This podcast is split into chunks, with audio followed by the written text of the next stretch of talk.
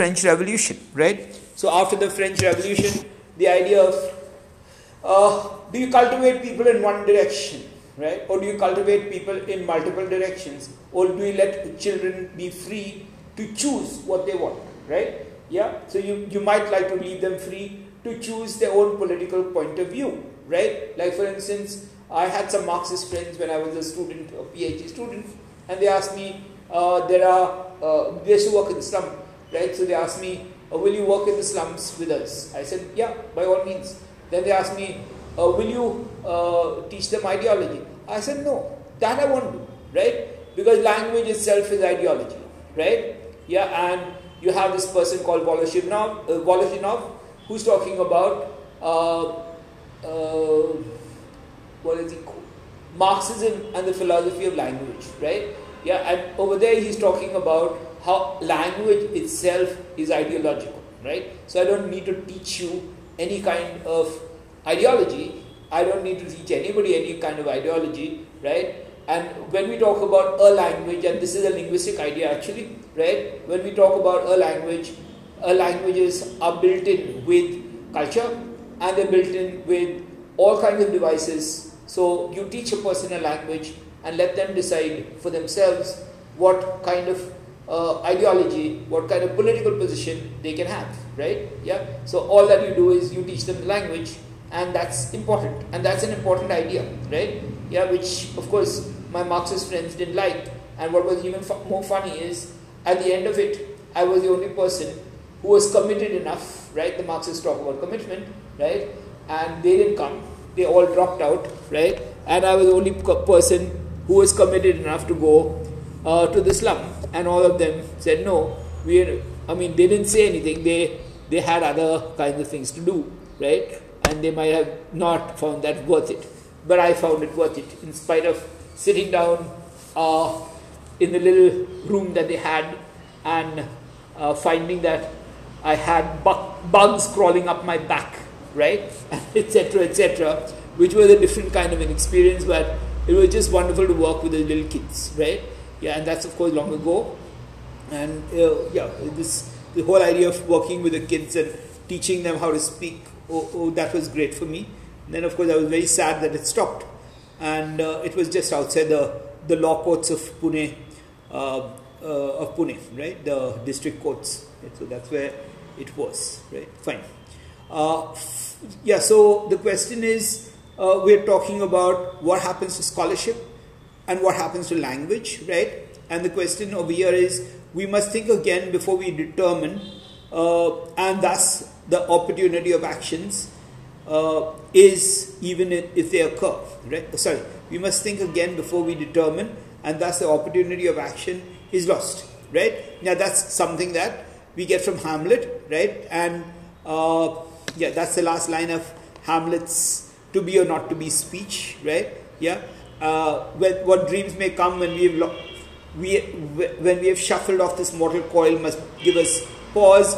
There's the respect of so long a life right, etc., etc. Yeah, and who, yeah, so that's uh, the question is, uh, and then he says, right, thus conscience makes makes covers of us all, and thus our native hue of resolution is sicklied o'er by the pale cast of thought, right? Yeah, and lose their name of action, right? So he says, because God has put something against self slaughter, right? That's why we don't go out, right?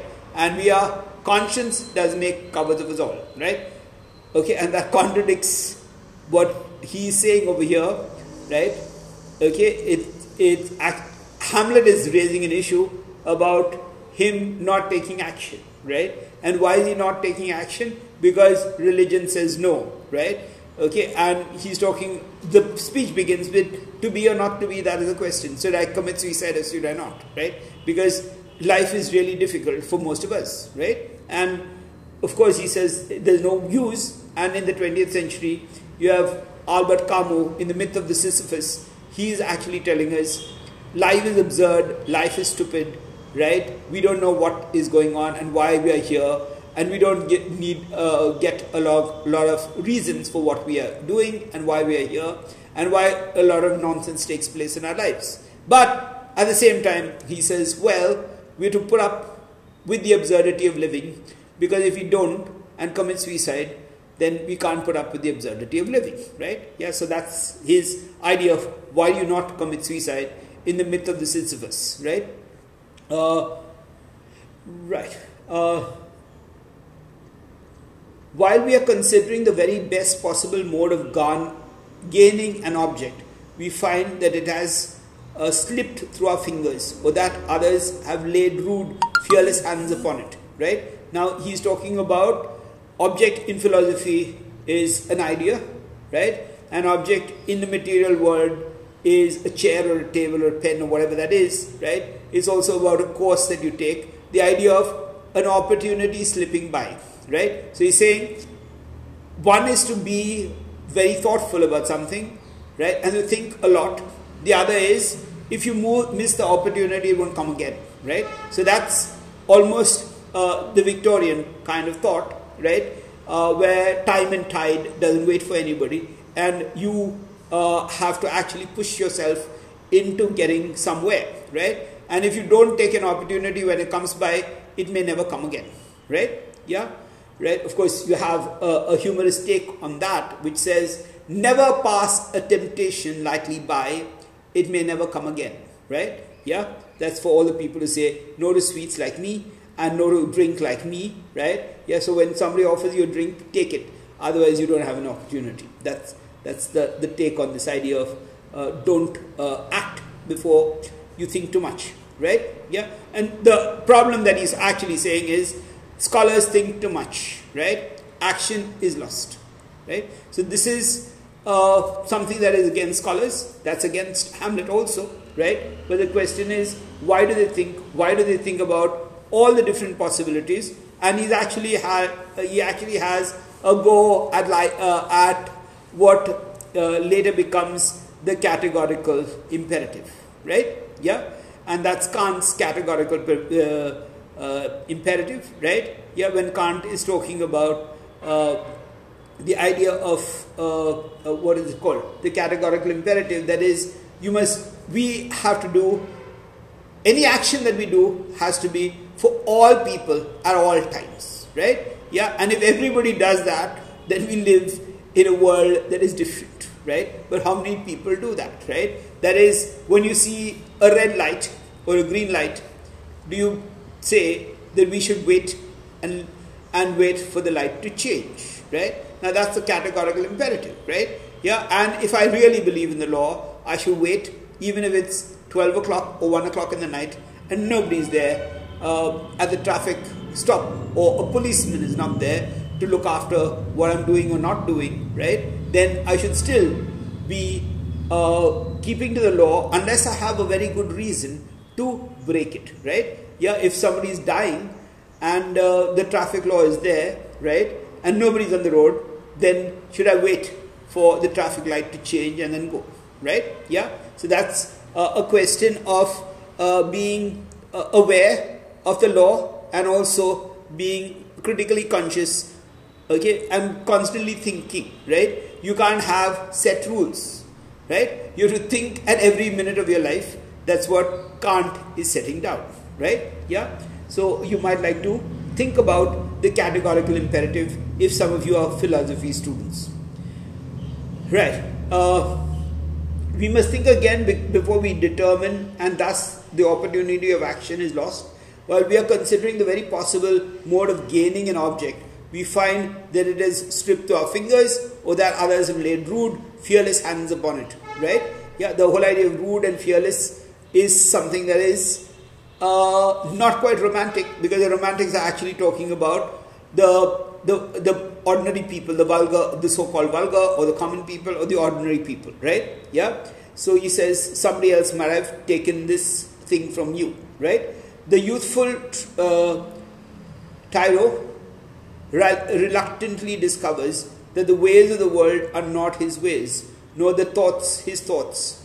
Perhaps the old monastic institutions were not in this respect unwise, which carried on to the end of life uh, the scheduled habits and romantic associations with which it began, and which created a privileged world for the inhabitants, distinct from the common world of men and women. Right? Yeah. Now he's talking about all the monastic orders, whether you have uh, monastic orders in India or monastic orders in Europe, right, or anywhere in the world.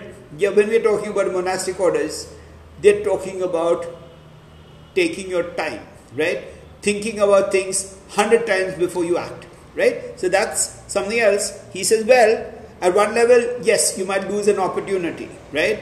But at another level, uh, you might wait, right? And wait back, etc. Right? Now the question is, uh, these are issues that are taking place at his time because do we follow a monastic order of living or do we follow a kind of carpe diem? right? And carpe diem is seize the day or seize the moment, right? When something comes in, enjoy yourself and live life and don't miss it, right? Yeah. So that's something uh, he's saying over here. Uh, yes. Uh, yes. Which carried on to the end of life the secluded habits and romantic associations which it began and which created a privileged world for the inhabitants distinct from the common world of men and women right so he's talking about the monastic order and the uh, marketplace order right the, for common men and women in the marketplace uh, you will bring with you from your books and st- solitary uh, rev- reveries a wrong measure of men and things unless you correct it by careful experience and mixed observation right now you're talking about the empirical and the theoretical, right? Yeah. So you have your theory, you have your idea, right? And then you have the, uh, the actual experience of it, right? So unless an idea is tried out and you reflect upon your trial and you reflect upon the idea, right? Uh, it doesn't gel, it doesn't gel at all, and it doesn't make you actually think about or renegotiate the idea, right? So the idea is ideal, the Platonic world, and the empirical world is the real world, right? Yeah. So you see if the idea is in the real world, how it operates in the real world, uh, how, has your execution of it been wrong, or has the idea itself been wrong, right? Yeah. So that's something that is a task, right? Because you might have fantastic ideas, but they might not be uh, practicable in the real world, right? So, uh, yeah. Then you have, yeah, this is very fine. Uh, yeah. You will bring with you from your books and solitary reveries wrong measures of men and things unless you correct it by careful experience and mixed observation. You will raise your standards of character as much too high at first as from disappointed expectations. It will sink too low afterwards. Right? Yeah, so the idea is uh, you have an ideal, you try to attain the highest point, and then you find that you're too low, and then you find an average, right? So the ideal is one, uh, then the opposite of the ideal is any whole way will do, right? And then you find the right kind of balance where you find this this much of idealism and this much of practical practicality would be important, right? Uh, right. The best qualifier of this theoretical mania and the dreams of poets and moralists who both uh, treat of things as they ought to be and not as they are, it is one sense to be found in some of our uh, popular writers, such as a novelist and periodical essayist, right? Uh, but you had, after all, better wait and see what things are that try to anticipate the results. You uh, know more of a road by having traveled it than by all the conjectures and descriptions in the world, right? Now that's some really sound advice, right? So people say, don't, no, no, don't, don't do this, don't do this. And then you say, no, but let me try, right? So let me have a first hand experience, right? Maybe you're right, maybe you're wrong, and it doesn't cost too much to try something out, right? Of course, when the things they're very dangerous, like somebody says, well, uh, you might, this bridge might get give way, then you say, well, is that true, right? Yeah, you might have to think about it, right? But if it's a small experiment that you're trying or a small idea that you're trying, uh, try it out and see what works, right? And he's also talking about the idea that uh, normally people have, right, of going with a prejudiced mind to something, right? So your ideas or your books might give you a prejudice against something or somebody, right? Yeah, and when you actually go and experience them, there's something else. I think we talked about that when we talked about people. Okay, he's talking about people in the earlier part, and now we're talking about books, right? So the book might give you a wrong idea. Try it out, right? See if it fails or see if it doesn't fail, right? The idea, of course, is an open mindedness, right? Don't close your mind, right? Keep open, yeah, and at the same time, don't be led by only the books or any anybody else, right? Trust yourself, right? So that's something that maybe a lot of us don't have, right? And that's when we are talking about confidence or confidence building, right? Unless you try things out and you fail, right? And you try to do them again and maybe you pass or maybe you fail or you get a different method out of it, right? You don't get confidence, right? Confidence actually comes with people who try and not with people who don't try, right? And of course, that's one of the things I have against all the people who commit suicide, whether it's the farmers or anybody else, right? Because you can't give up without trying and trying hard enough and seeing where you've gone, you've gone wrong, right? Yeah. So I think that's extremely important over here because it's actually telling us try again, okay? Try a different method, see where you've gone wrong, yeah, and look at things, don't go with a prejudice, right? And prejudice is always something bad because education is supposed to remove our prejudice, right? Whether it's a prejudice about Muslims or Dalits or uh, Christians or Jews or whatever that is, right? Yeah, whenever you have a prejudice, and that's exactly why uh, the idea of adventure comes in, right? We can't go by prejudice. We have to go and see things for ourselves, right? Yeah, and uh, yeah, so uh, somebody might tell you, well, this person is a bad person or this person is a good person, and you might have the opposite experience, right? But of course, you must see whether is it only one day that this person has done all these things, right? And okay, so how do I have a bad experience? What's the reason of it, right? So all those kind of things are important, right? And that's what he's talking about. The idea is, can we keep our minds open? Okay, because unless you keep our mind open, we can't learn, right? And that's as important as it is, right?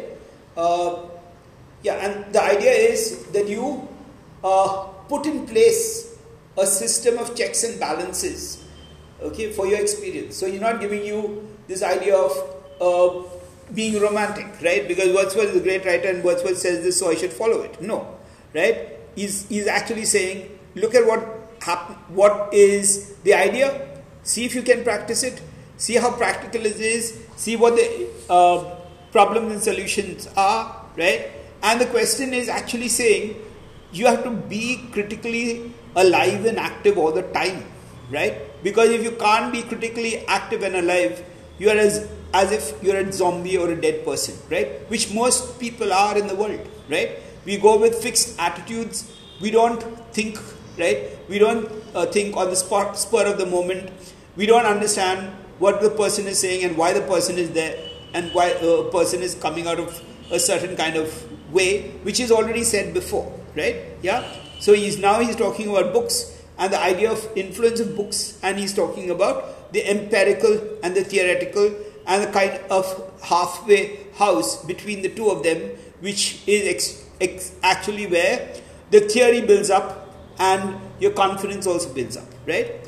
Uh, but you had, after all, better wait and see what things are that try to anticipate the results. You know more about a road by traveling, having traveled it, than by the conjectures and descriptions in the world, right? And of course, my friends get very angry with me because I don't use the Google map. And I said, well, the Google map doesn't give you things on the ground. And I prefer to talk to somebody and ask them, where is this place? Or where is, uh, yeah. Yeah, can I call you afterwards? Because I'm in a class. Okay? Thank you. Yeah. uh, so, so we're talking about uh, what's going on over here, right? And uh, you know more by road by traveling it, but then all the conjectures and descriptions in the world, right? Now, one of the important things is the idea of the jo- road, the idea of the journey. Uh, these are things that are very common as metaphors in literature, and life is a journey, right? Yeah, so that's a kind of a metaphor of life, right? And the question is, what happens in your life is like a journey, right? So you get a knock here, you get a knock there, then you learn how to go around. So that's something else that operates. Yeah? Yeah. Somebody's talking. Do you want to say something?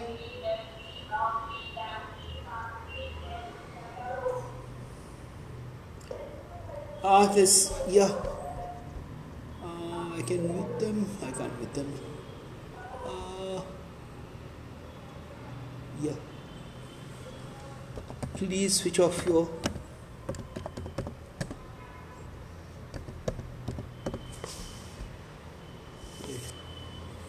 Yeah, okay. Uh, right. You will find the business of life conducted on a much more varied and individual scale than you would expect. Right? Now you have, and this is what we have all around the place, right? We have big labels and we have big terms, terms, and when you actually go and work, you find something else, right? Yeah. And uh, what's also important is have people worked with people or are they talking only theory, right? So you get to know people, right? Like you get to know to teach only after you make a lot of mistakes, right? And I, I remember a Hemingway scholar who might possibly be dead now, right? I don't know if he's alive, right? Uh, he had done a biography of Hemingway, etc. And he said once when we are having a discussion, he says, Look, uh, I've gone to class and sometimes the whole class is a failure it's just not worth it, right? Yeah and nothing is learned, nothing happens, right? And then I and my guide were talking, and I said, Well, how can that be, right? There'll actually be at least one little bit that rubs off, positive or negative, right? It can't be that people come to class and go out without anything happening to them, right? So that's something that you might like to think about because when we're talking about all this, we're talking about what happens to us all the time in our lives, right? Okay, the most important thing is uh, he's talking about being fully alive, right? And if you're going to be fully alive, you have to be fully alive for every minute and every action that you do, right? And most of us are half alive, right? We live, some of us live only from the eyebrows up, some of us live only from the neck up, right? But how many of us live a full human life, right? So that's somewhere where he's going, and uh, this is somewhere uh, where we uh, find that he's actually saying something very uh, important, right? Though we might not agree with all his ideas, and that's why we have to read him and we have to take what he's saying, test it out. I might say this, but test it out, right? Yeah, you don't have to believe me. Please go and test it out. That's it. Yeah. Uh, you will find the business of life conducted uh, on a much more varied and individual scale than you would expect. People will be concerned about a thousand things that you have no idea of and will be utterly indifferent to what you feel the uh, greatest greatest interest in right? Yeah? So somebody for them you put all your energy into something right? And then you'll find people don't even care. They'll say so what? Right? Yeah and uh, i don't know if you've experienced it I experience it all the time, right? Yeah, and especially when we're talking about doing art and talking about art, right? Like for instance, I was telling a cousin of mine once. I said, look, this guy is interesting because he's learned the art of uh, stained glass making, right? Yeah, and he, he does a lot of stained glass. So he said, so what's great about it, right? Yeah, so that's something that becomes important, especially if you read Tagore and the uh, that's a long essay and it's called On Women, right? Yeah, he's talking about art and he's talking about science generalizing and art talking about the individual, right? So that's uh, Rabindranath Tagore, and this is what he also saying that he's saying that look, uh, yeah. Uh, so, and it's because people, not because they don't like it, but either they don't even understand it, right? Like, for instance, you play the guitar or you do a painting on all those kind of things, and there are a lot of people who won't understand it at all, right? In fact, I have a niece, right? And she said, Well, I like talking to you only for one thing. That is, both my parents are MBAs. Okay? They don't understand anything that I'm talking, right? Yeah? So that's the condition actually which happens when you are so called educated, right? You begin to wonder what is going on, and you have to have your individual uh, and the idea of studying and being a scholar means also being very lonely, right? You might get two, as I said before, you might get one or two people who have who can talk to you, right? And it's not that you should get diminished because you've got nobody to talk to, right? That's exactly what an artist's life is, right? That's what a scholar's life is, right? We have nobody to talk to, right? Yeah, so that's as important as it becomes. Uh, yeah. People will be concerned about a thousand things that you have no idea of and will be utterly indifferent to what you feel the greatest interest in. You will not find good and evil, folly and discretion more mingled, and the shades of character running more into each other than the ethical.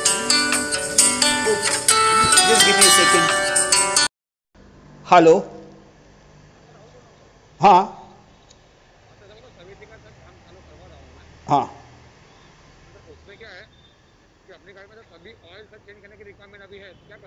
हाँ oil change कर। लो सब oil okay okay हाँ हाँ okay change कर देना। हाँ नहीं नहीं नहीं अगले साल किया मैंने। जुलाई में क्या जुलाई में। नहीं नहीं आपका या फिर आप आपने कुछ भी नहीं किया तकलीफ़ हुआ गाड़ी गाड़ी को राइट हाँ और दूसरा जगह करना पड़ा। ओके पर चेंज करना है तो चेंज कर देना। हाँ। हाँ हाँ। बैलेंसिंग एंड अलाइनमेंट भी करना है प्लीज़ हाँ हाँ आह वो बहुत ज़्यादा है ओके पर करना है तो करना ओके करो करो no problem okay sorry for the disturbance right uh, that's an important thing right yeah uh, right. Uh, yeah.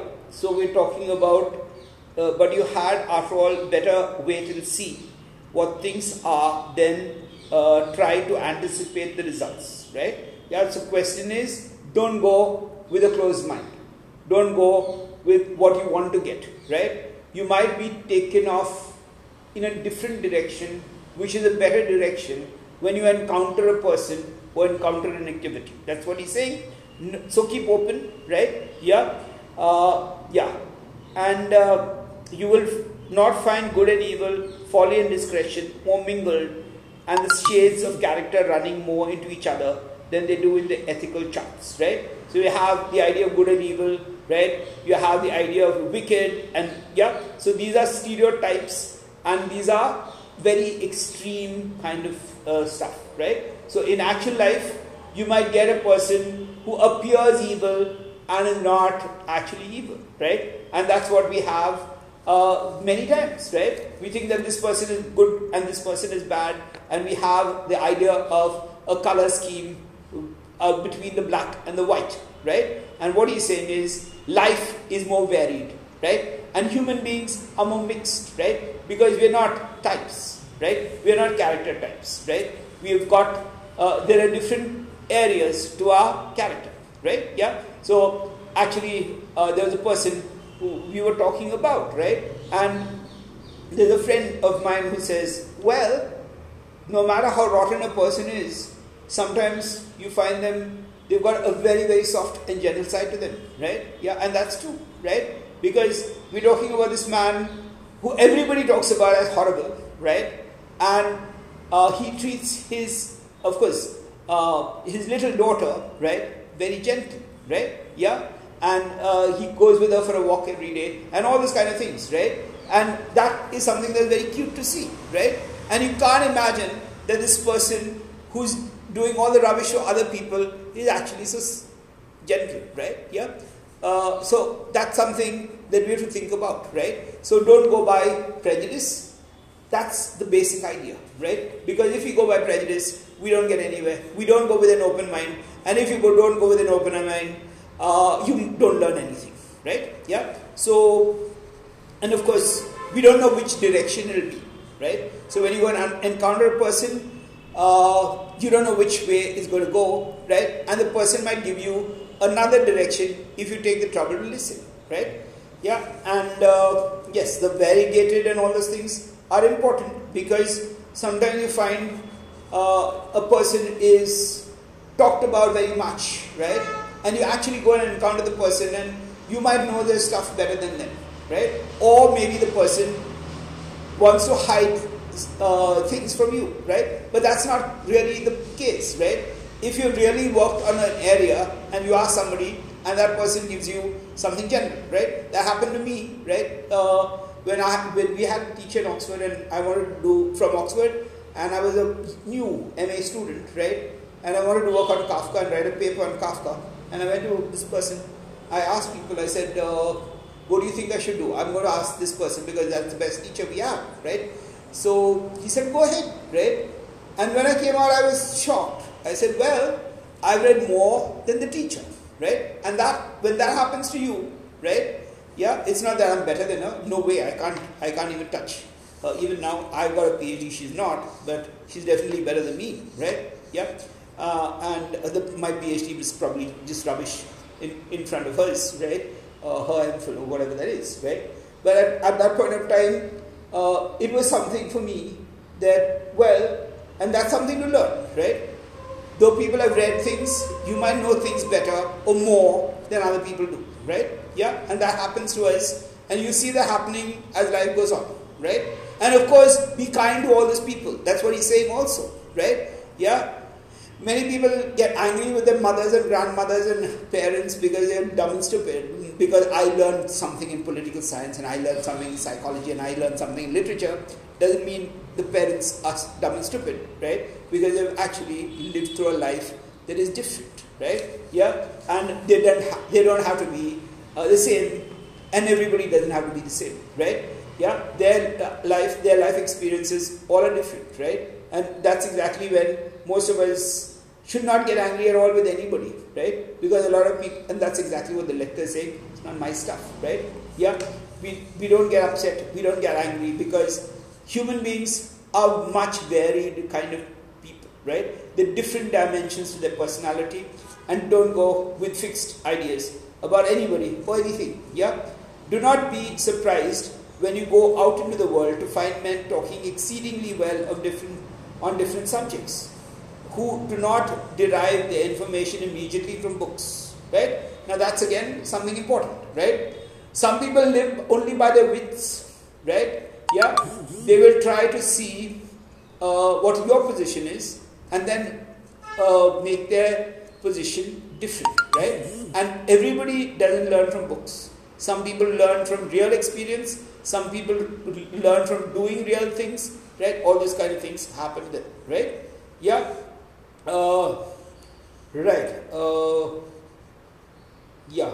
In the first place, the, the light of books is diffused very much abroad in the world of conversation and at second hand and becomes common sense is not a monopoly. And experience and observation are sources of information open to the the man of the world as well as the refined the retired student right? Yeah. So the thing is ideas from books and experience are fused together right?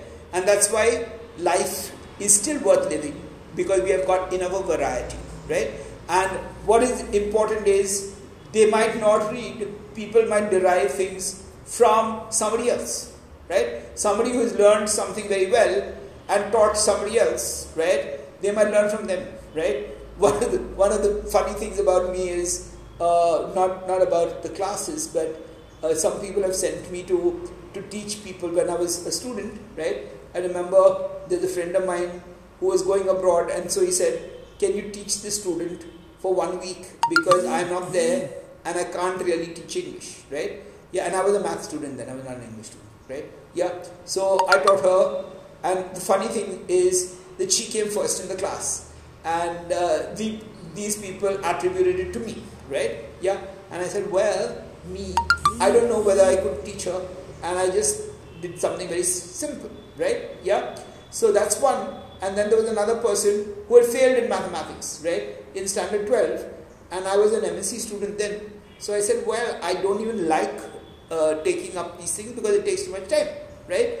And then what is interesting is he did well, he did better than me, right? Yeah, and uh, that's something very strange. And I got quite shocked when I found that I taught him something that he had failed in, right? And not that I was great, right? But that was interesting and very interesting to see, right? And the same happened with another friend of mine who I taught chess, right? And it was interesting that he could play chess much better than me, right? Yeah. So the question is, how do you know who's going to teach you and how people are going to teach you, right? And how do you know how do you develop, right? Yeah. So you might go with expectations and not get anything. You might not go with expectations and get something, right? Like for instance, uh, the funny thing, and of course my mother would laugh if she were alive, right? Uh, is she could never teach me, and she was uh, her training was in English and history methods of teaching, right? And I suppose I derived it from the air, and I learned how to, I learned the stuff from the air or whatever that is, right? Yeah. So one doesn't know how one learns, and that's something that we should be open about, right? Yeah, and don't close your mind off. That's what the passage is saying again and again in different ways. In the first place, the light of books is diffused and very much abroad. Yeah, and the thing of common sense become the problem, right? Today we're talking about common sense, and after Stuart Hall and uh, uh, Raymond Williams, right? They're talking about this common sense way of thinking, right? What becomes common sense, right? And today we are actually in a lot of trouble because uh, what is common sense for you is not common sense for me, right? Yeah, and uh, many people say, well, use common sense, right? And we talk about how do you go by common sense, right? What is common sense? That's a problem we have today, right? Yeah, and for many people, common sense is, well, go to the bank, get your money, put your money in, invest, right? So that's a kind of a common sense which is around the place, right? The, another kind of common sense is everybody has to get a job, everybody has to get married, okay? That's what you call common sense, right? Yeah. So today that's being questioned, right? And it's being questioned because of these people who go when the laborer class children go to college and university, right? Then the teachers begin to think about, which we've already talked about in Rossi's letter, right? And then they have to change their syllabus, right? And they have to uh, understand what is common sense, right? Because what is common sense to a teacher, okay, and what is common sense to, right? Because when you teach something, you know what are the problems that a teacher faces, right?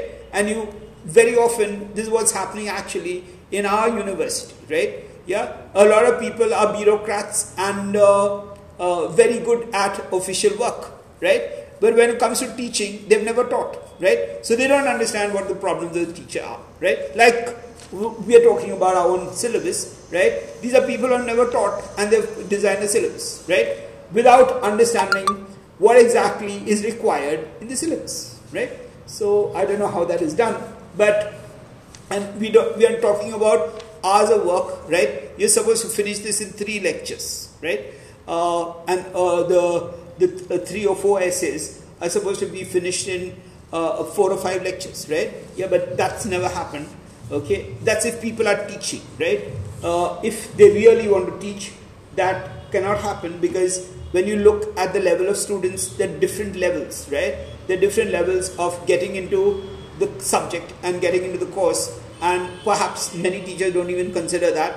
And this is what you call standardization which has happened much after Hazlitt, right? Where you say that, well, so many hours of lectures and so many hours of teaching, right? That's what one of my uh, students, when I was an MA student, of course, I was just a new MA student, who was a Buddhist monk from, uh, from Korea, right? He says, well, I finished so many lectures, I should learn to speak, right? Yeah, and it's learning is a slow process, and learning to speak is a slow process, right? Yeah. So the question is, uh, these are not kind of mechanical things that you can do, right? Uh, of course, there are some uh, languages where they have systematized it, right? And of course, you get some very funny kind of results, and for different reasons. Like for instance, I had an Irani student who I taught in the uh, International Student Center in Pune University, and later he joined the English department for the MA course, right? Yeah, and I was teaching him again, right? And I found something very funny that is, in six months' time, he was able to make a presentation on romantic poetry, right? And uh, students from India, who are my stu- uh, our, our students over here, they were at least done eight years before they come to the MA and three years of uh, BA in special English, right? Or what you call uh, an honors course or whatever that is, right? And they were not able to make a presentation, right? So I went to my guide and I was very worried and I said, look, what's going on, right? These guys have actually come in from college, right? And don't know how to make a presentation or can't make a presentation, right? And uh, somebody who's come and learned English in six months can make a presentation, right? And then he, he gave me another insight which is very interesting because he said, Look, he comes from Iran.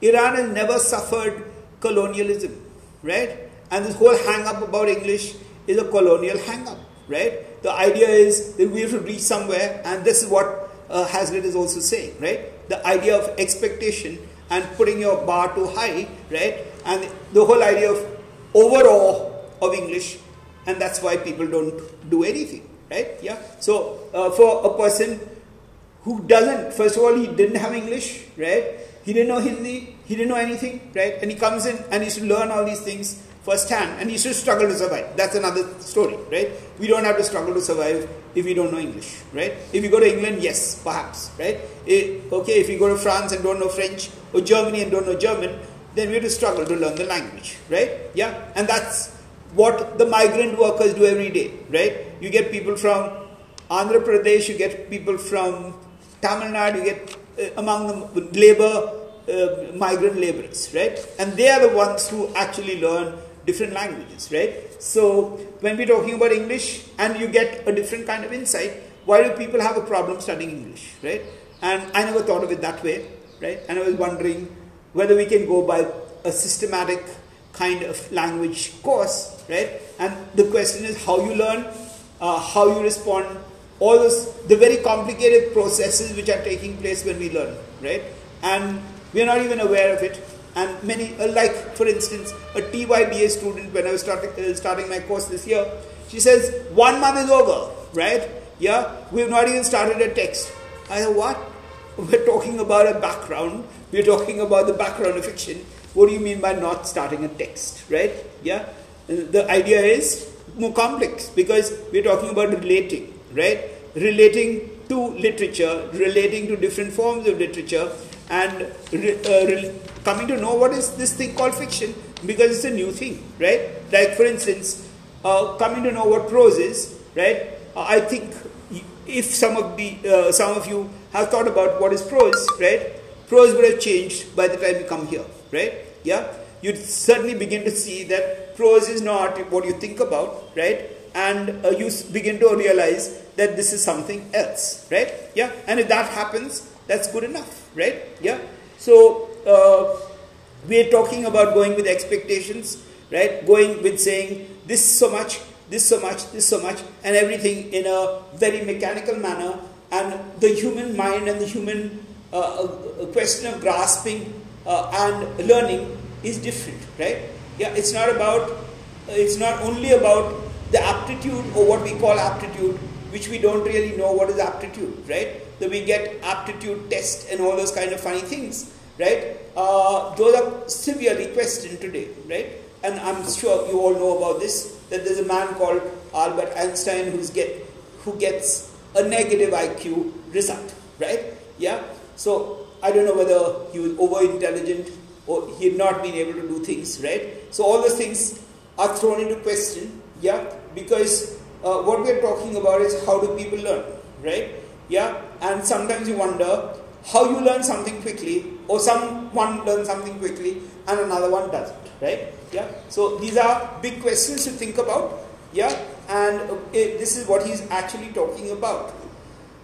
Uh, in the first place, the light, yeah, we've done that, yeah, yeah, anyhow, let's read it. In the first place, the light of books is diffused very much abroad in the world of conversation and at second hand and becomes common sense, if not a monopoly, and experience and observation are sources of information open to a, a, man of the world, right? So it's not only reading, but experience, observation, right? Looking at things and seeing how it works. And that's why I keep telling people read the text again and again, right? Yeah, the teacher's view is one point of view, right? But when you read and you study and you think about it, yeah, and you think about a word, you think about the text, right? And you go back again and again to it, right? Then you'll get something uh, from observation, something from experience, right?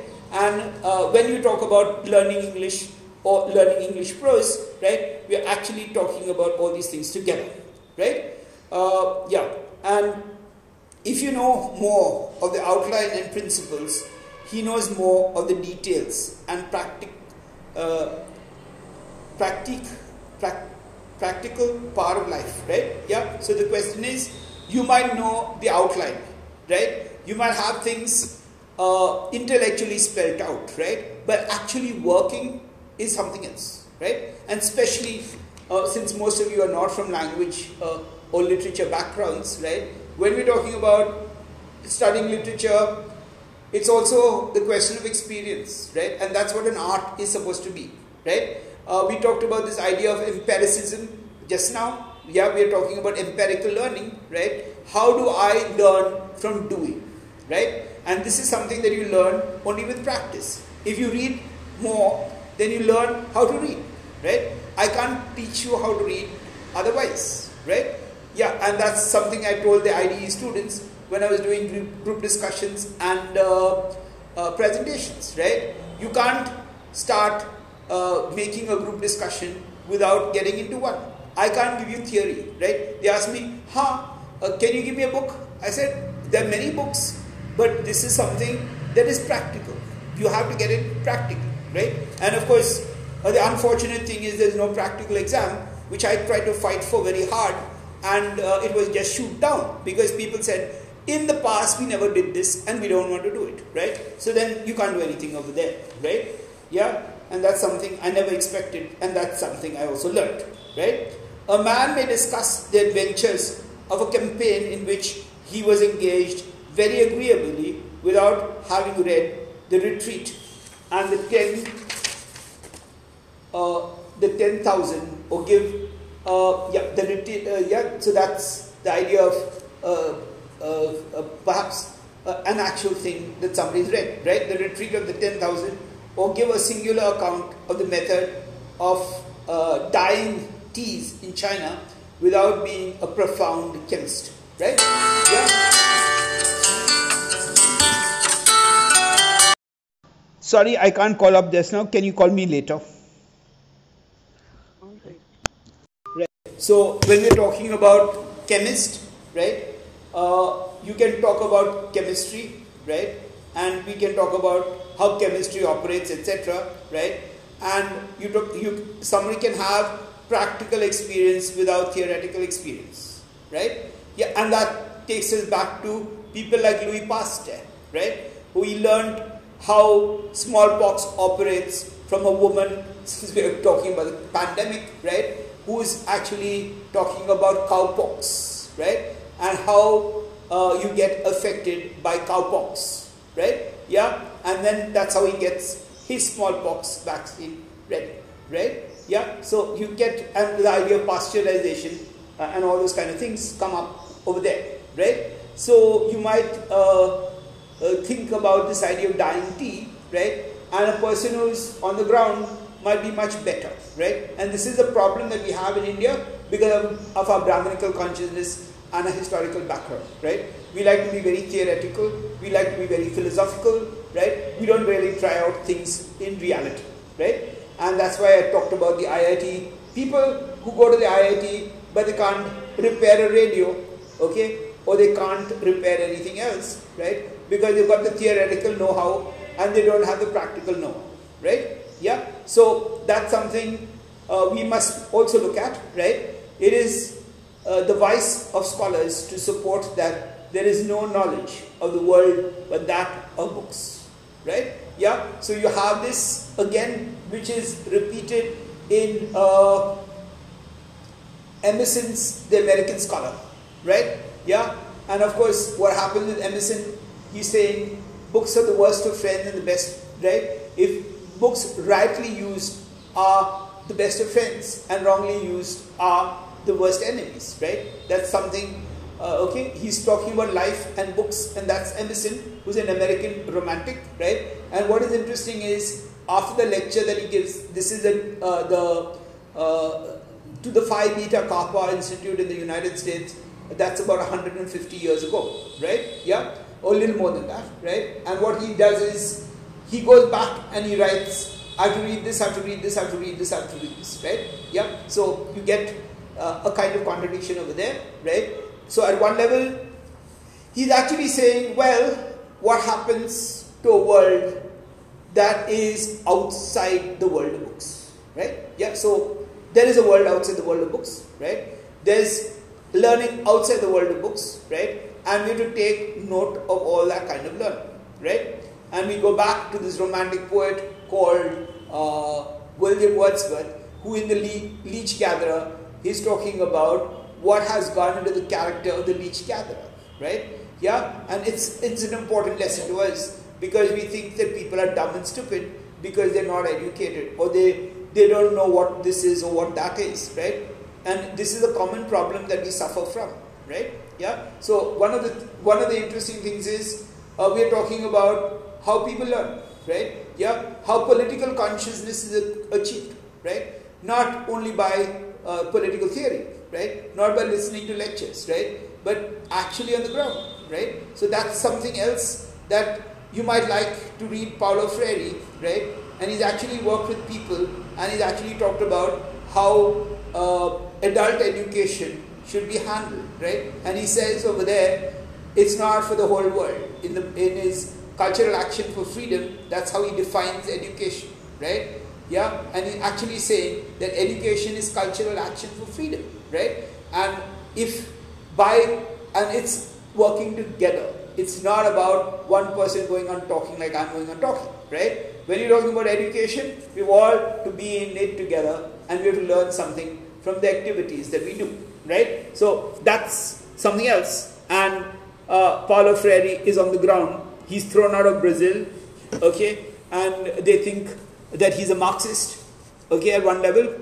And they think, uh, yeah, so he gets into trouble with the church and the state, and then he has to go and uh, write his books in the United States, right? So that's uh, how he goes, right? So he's talking about the idea of the absolutely uneducated, the so-called uneducated people, right? And he's talking about critical consciousness, right? Yeah. So when you look at the work that Paulo Freire does, he's actually putting into action a lot of the theoretical kinds of uh, ways of us thinking, and you be, begin to see that uh, people are actually on the on the job on the field. These are uh, actually farm laborers, right? Yeah, he's actually working for the farm laborers who are exploited by uh, the big uh, lords or the big uh, uh, almost slave drivers, okay, who are exploiting the, the poor farmers who are landless laborers, right? He's actually working with those kind of people, right? So you begin to wonder uh, what happens, right? And his findings are very interesting, right? A woman comes up to him and says, Well, uh, you know something? I understand everything that you say, but it's not worth it just now, right? Yeah, I know how I'm oppressed. I okay, that's another book of his called Pedagogy of the Oppressed, right? She knows. She says, I know, and I can understand how I'm uh, how oppressed I am, but I know there is no point in fighting now, right? Okay, we all know that we are oppressed in some way. Women know that they are oppressed in some way, right? But they might say, well, it's now is not the time to act, right? Yeah, I'll wait for something more, right? Like for instance, there was a, a classmate, uh, a friend of mine, right, whose teacher had a husband who was not even okay, and she actually told the teacher, why don't you just chuck that man and get out and live your life, right? Yeah, and the teacher said, well, I'm doing that for my children, right? I want them to have the idea that there is some kind of a home, and I don't know what effect it'll have on them, right? Yeah, I know that the man is not worth it. I know that he's terrible, right?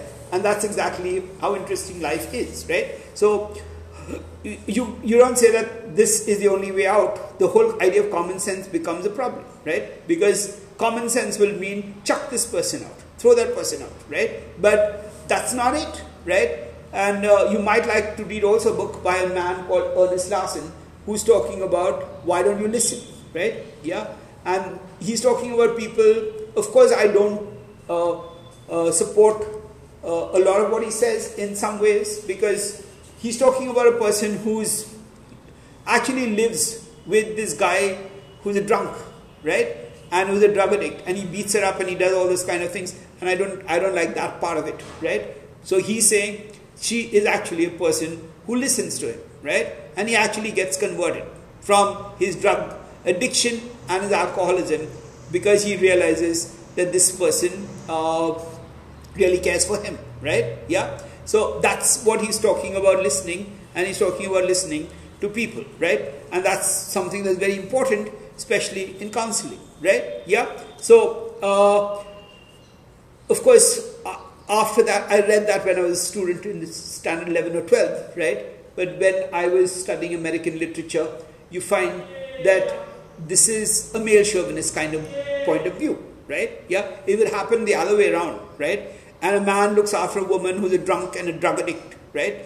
And in spite of her doing all, and also maybe a sex worker at the same time, not a sex worker and sleeping around with 100 people. And if a man goes and says, Well, I will look after you and I'll stand by you no matter what happens and no matter what you do, right? Then I would think of that a little differently and I would say, Well, then that's listening, right? Yeah. So uh, when I read American literature, we find that this, there is an age called the Gilded Age, right, where everything is gold, right?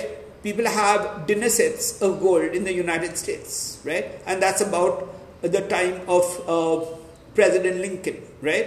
Yeah, just before the Civil War, right? And that's called the Gilded Age, right? And this, the common uh, kind of common sense idea of things is if a person is not okay, that is, if a man is a womanizer and a drunk, right?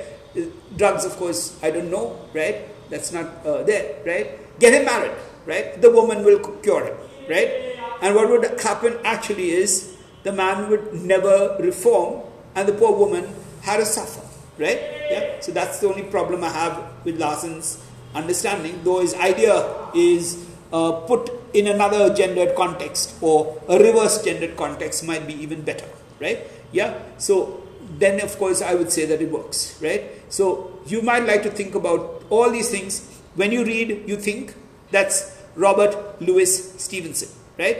And you have Voltaire who says, unless you have a reading nation, you don't have a thinking nation, right? Yeah. And of course, you have Gramsci who says, every person is a philosopher, right? Yeah. Uh, and only some people are given the status of a philosopher or a teacher, right? Yeah.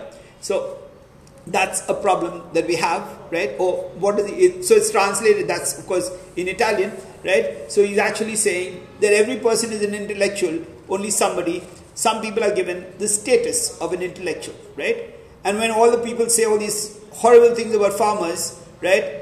When people went and talked to Gramsci about the farmers, he was an Italian uh, professor of Italian literature right? And he gives up his job and works for the farmers, right? Yeah, and that's in Italy, not here, right? He says, how can you say all these things? Have you been a farmer and have you experienced life from the position of a farmer? Right? Yeah. And he wouldn't buy any of those kind of arguments. And he's a teacher of